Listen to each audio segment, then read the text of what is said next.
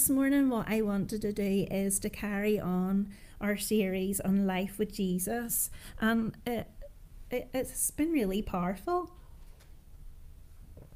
And I just wanted to recap the last couple of weeks um, and then really continue on with that. And from the beginning, we've talked about how it's a difficult time for many people. You know, there's obviously the disease of coronavirus there have been deaths, some people have been grieving and mourning, and there's been loss in so many different kinds of ways.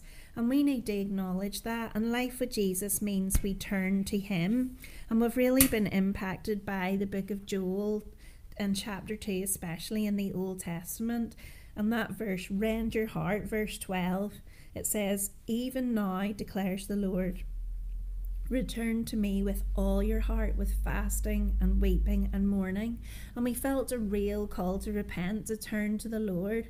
And that was kind of in three ways. You know, repent meaning to turn away from sin, to turn away from the things that would keep us from God.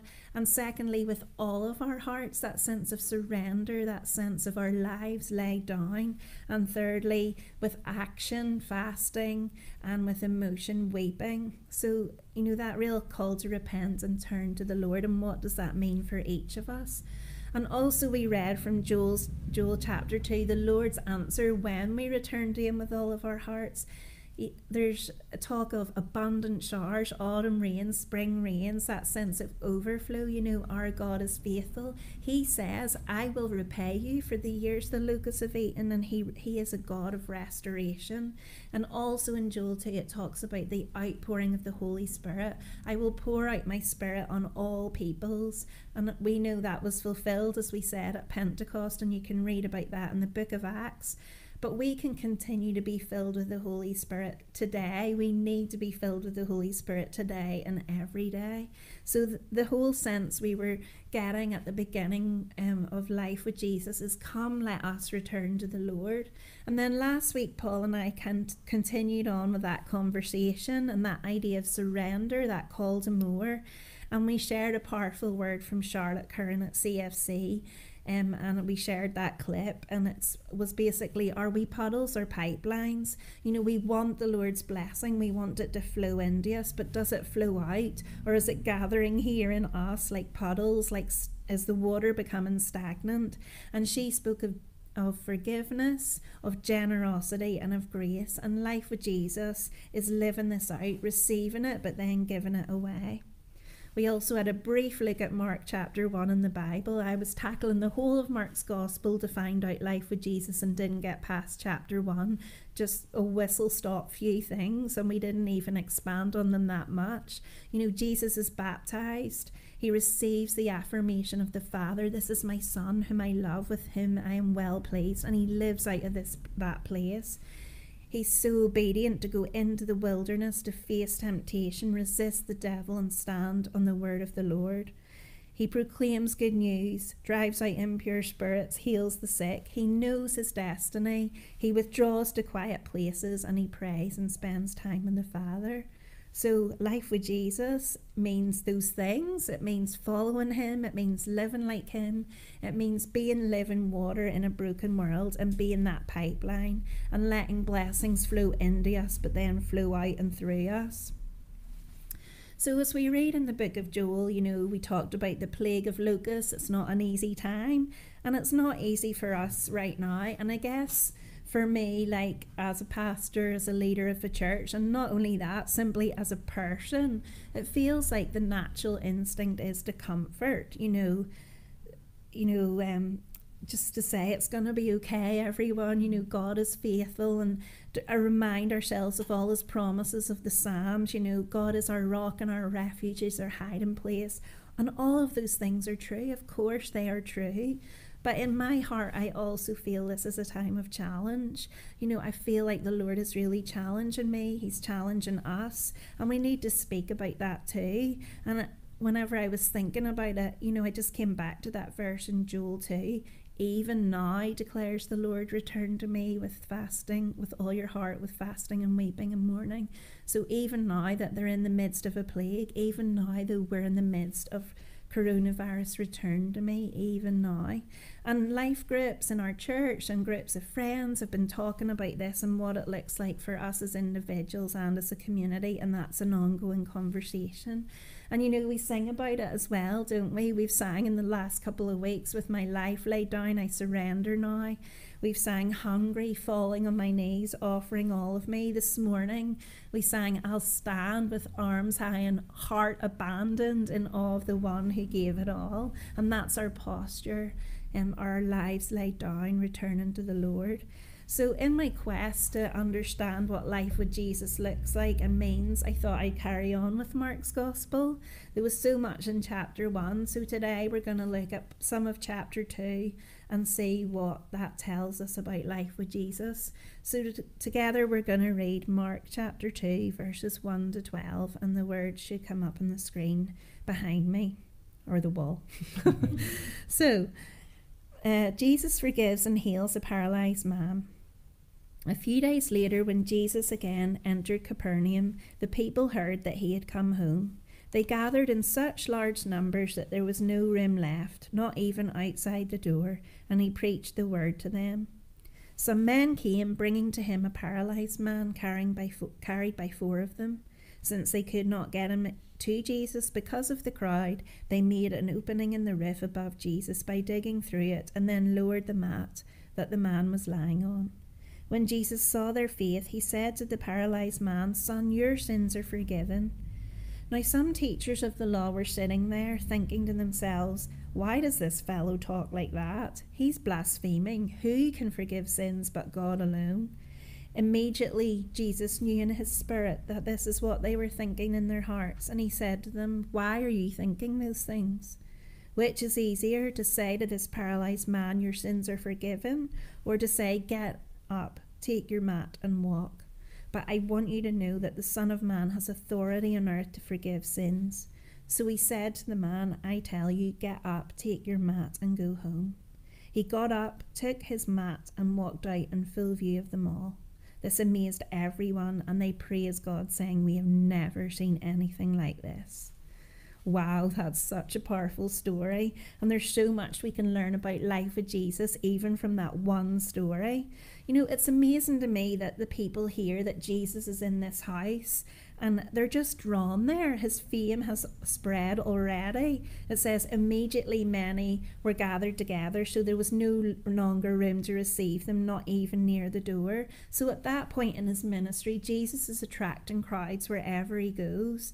And even that stirred a hunger in my heart. You know, if we live like Jesus, would people be drawn to us? Would we have something to offer that they would gather around us, crowd around us?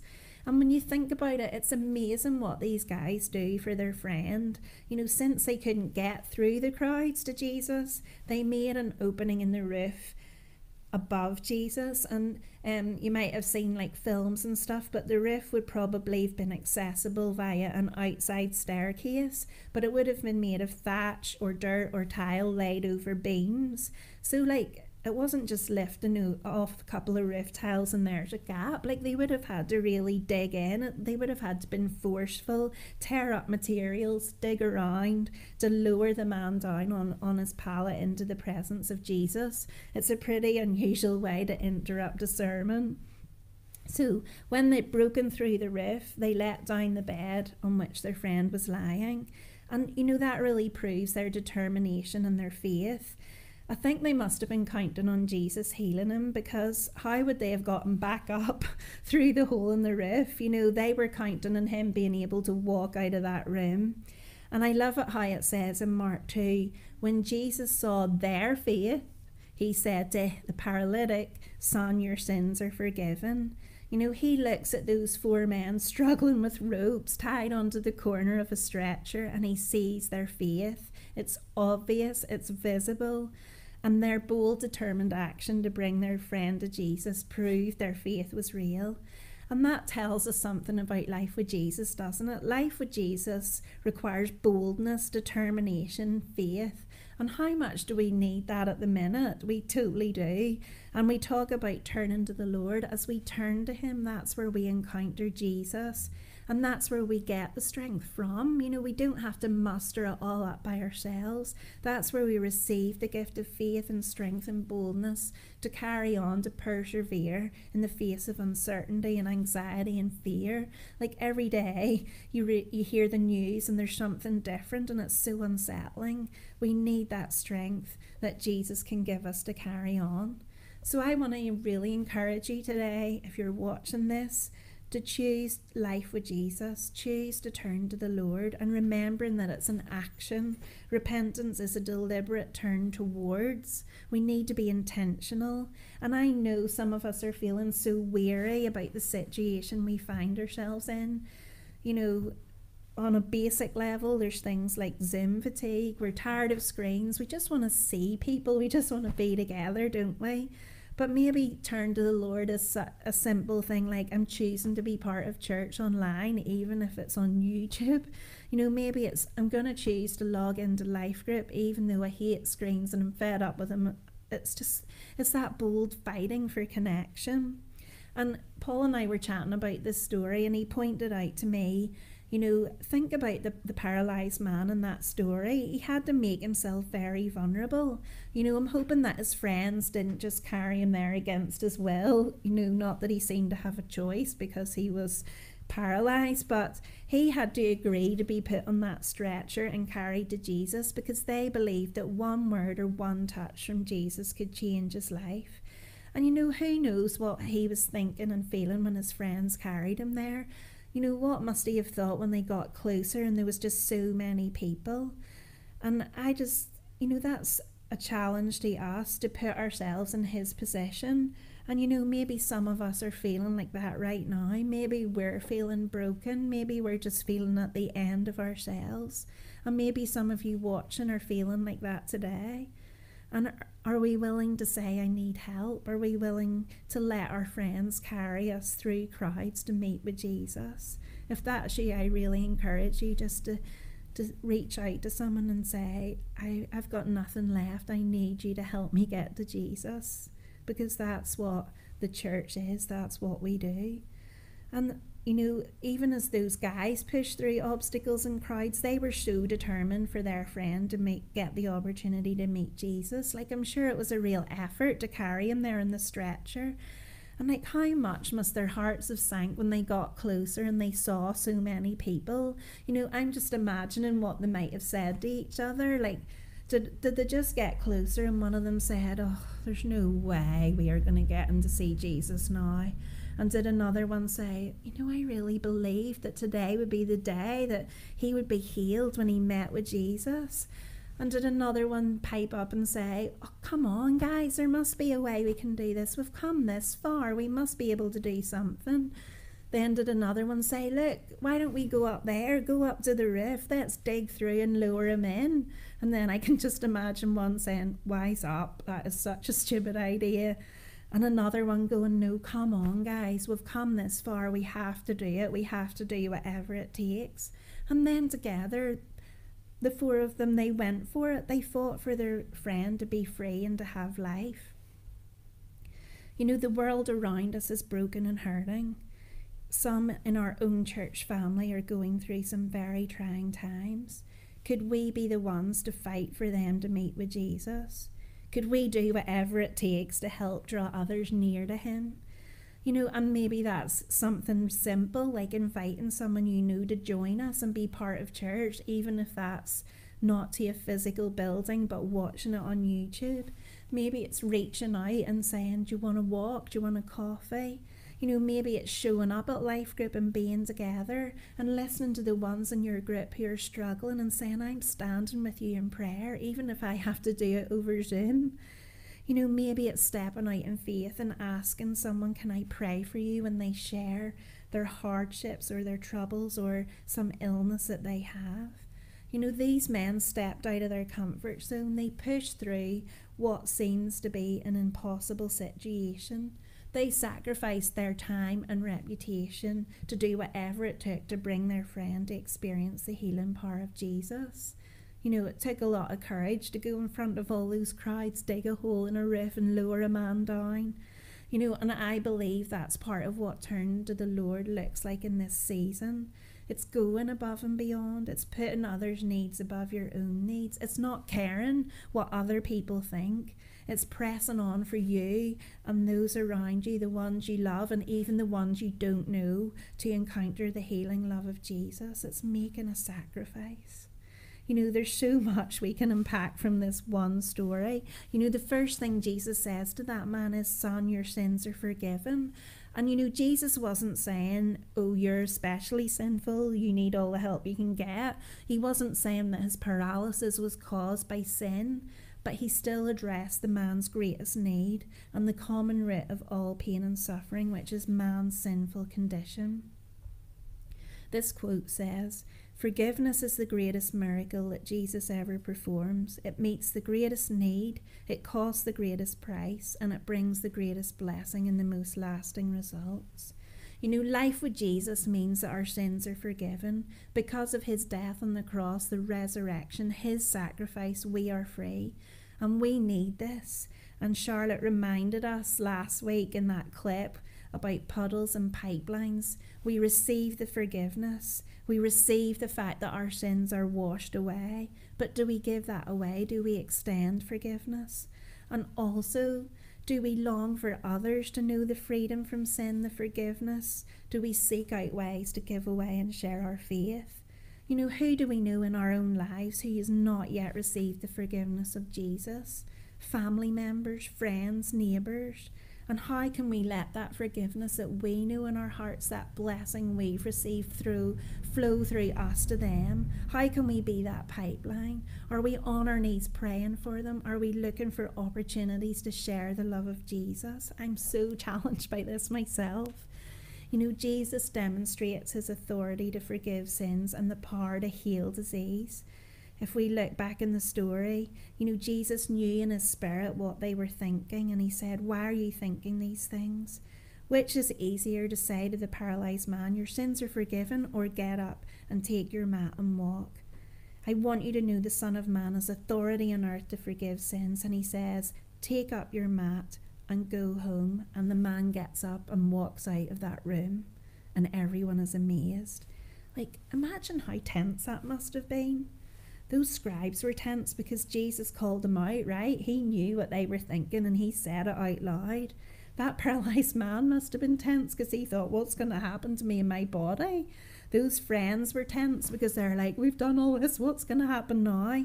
The crowds were tense because they are sensing everyone else is tense. You know, the owner of the house is probably tense because he probably thinks, how much is it going to cost to fix my roof? You know, the only one who's not tense here is Jesus because he had perfect peace when he said, I tell you, get up, take your mat, and go home. And that man was healed. The power of Jesus to heal and the authority to forgive sins immediately vindicated. And you know what life with Jesus? It doesn't always look comfortable. Do you not think reading this it's a bit tense, it's a bit dramatic? We don't know what is going to happen. And I feel like from reading this one story and from conversations I'm having with some of you and from what I'm hearing about life groups, you know, turn to the Lord means being uncomfortable. It's being described as a, a, stirring, a rattling. You know, it means we might have to count the cost. It's a sacrifice.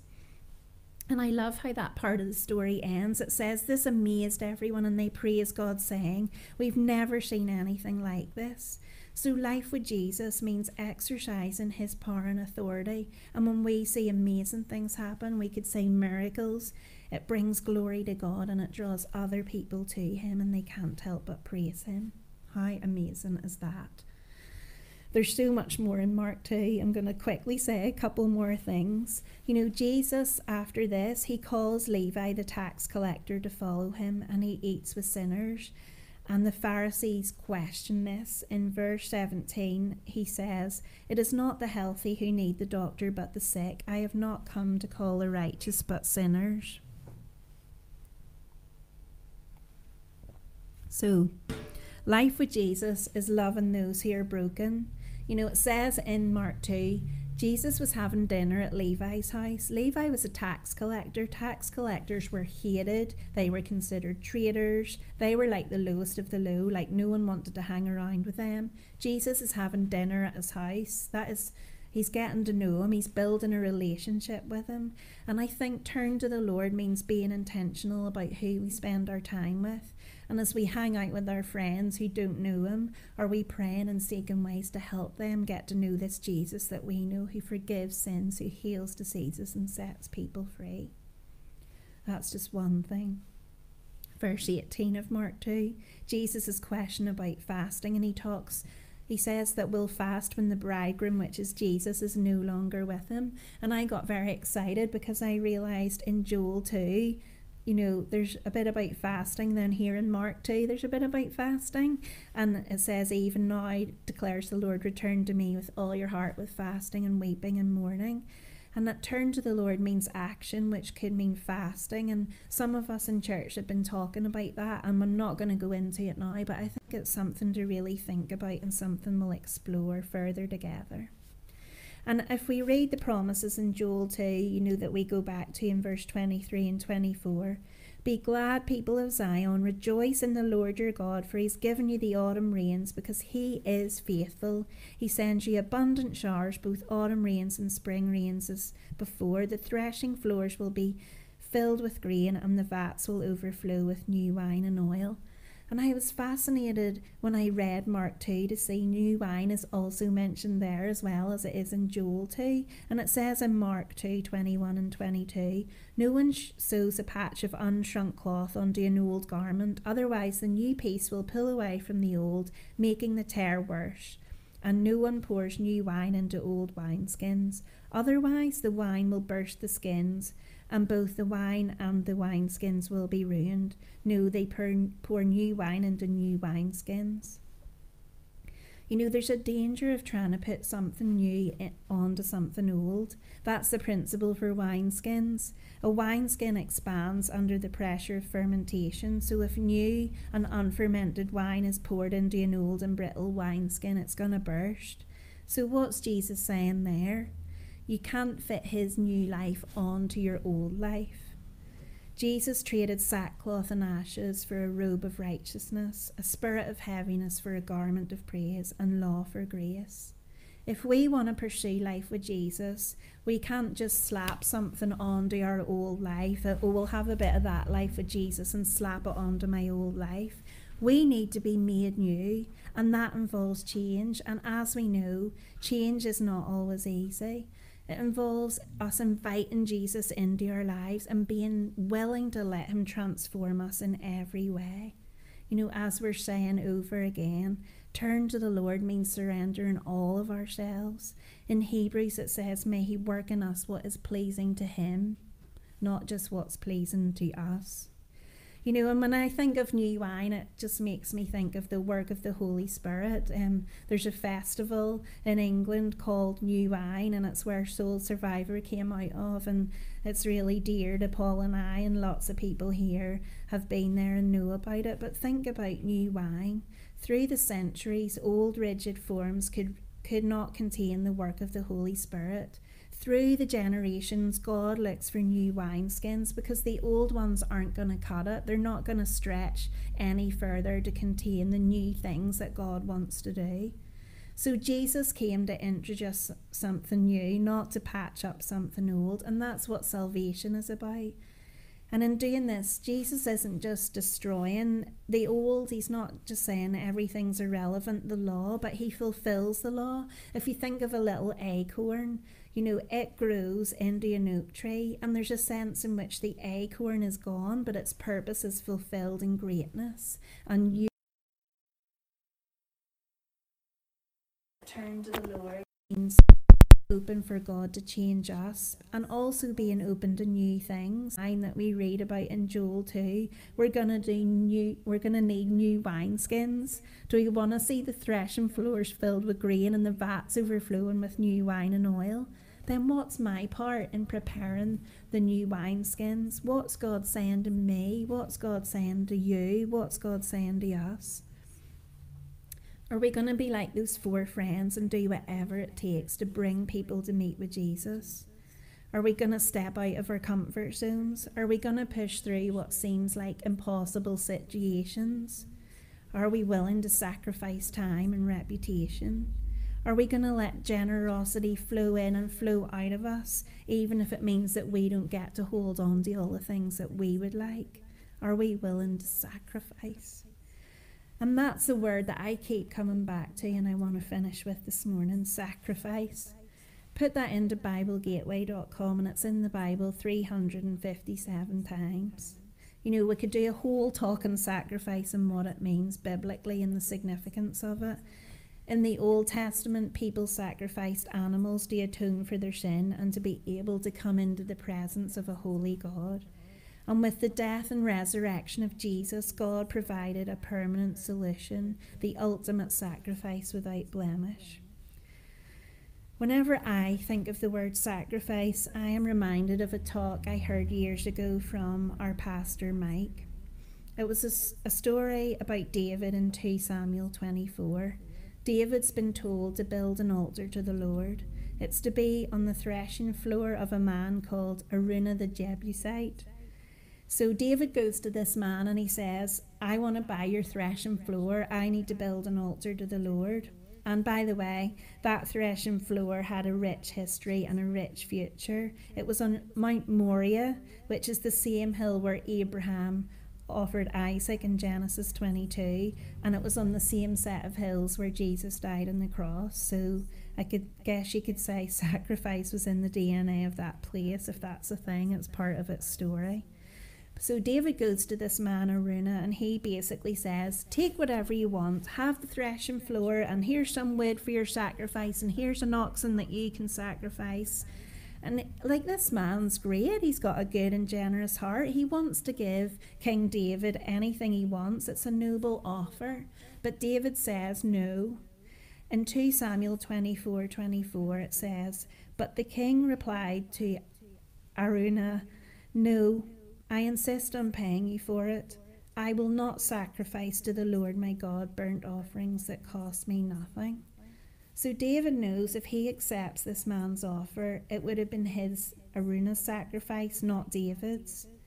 David knows that it's not going to be a gift or a sacrifice to the Lord if it doesn't cost him something. He doesn't look for the cheapest way possible to please God. You know, Jesus' life was one of sacrifice and life with Jesus for us will mean sacrifice. You know, think of that beautiful hymn we sing at Easter. I've, I've said it before. When I survey the wondrous cross, love so amazing, so divine, demands my soul, my life, my all. So I believe turn to the Lord means sacrifice. You know, when I was thinking about it, I thought, you know, I could say different things that we might have to sacrifice. But I felt like the Lord say, no, don't suggest things. Don't make a list. Let me speak. Each one of us needs to be open to the Lord. We need to let Him speak to us about what sacrifice means to us. We need to listen to His voice and then we need to do something about it. We need to trust Him even if it feels uncomfortable. It isn't really sacrifice unless it is. You know, the definition of the verb sacrifice is to surrender or give up, to permit injury or disadvantage to for the sake of something else. Challenging questions this morning. Are we willing to surrender? Are we willing to give something up? Are we willing to be disadvantaged? Let's be open to God today. Let's listen to Him. Let's trust and obey. And you know that verse is so important that we can read it about it in the Bible twice. It's also in 1 Chronicles 21 24. But King David replied to Araunah, No, I insist on paying the full price. I will not take for the Lord what is yours, or sacrifice a burnt offering that costs me nothing. You know, um, after that we read, God showed the acceptance of David's sacrifice by consuming it with fire from heaven. God honoured David's desire to be right with God by answering with divine blessing from heaven. That's what he does. So turn to the Lord. Return to me with all your heart, even now, says the Lord. I will repay you for the years the locusts have eaten. I will send you abundant showers, both autumn and spring rains as before. The threshing floors will be filled with grain, and the vats will overflow with new wine and oil. What is our response? Yes, Lord. Yes, Lord, with all of my heart. I don't want to be a puddle. I sense Charlotte's frustration, and I feel it too. How much could our nation be changed if we weren't puddles but pipelines, letting the blessing of God flow through us to a broken and hurting world? Lord, show me.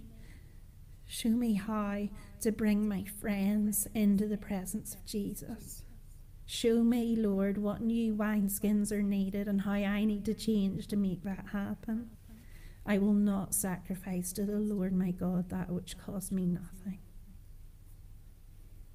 I feel that's what God is saying to us at the moment. I'm sorry, maybe that was a bit longer than usual. I wasn't timing it, but just feel God is really challenging us all. And He's calling us to make a sacrifice. So I'm just going to pray for us all now. Just a reminder if God's really speaking to you and you would like prayer, um, you can sign up for a prayer ministry slot, which will they'll all kick in in a little while. Just check out our website. Think about what God is saying to you and think about your response. So let's finish our first ever live stream by praying to God. Lord, I thank you. I thank you, God, that as well as comforting us in these days, you're challenging us. Because life with Jesus isn't always comfortable. Life with Jesus means following Him, doing the things that He did.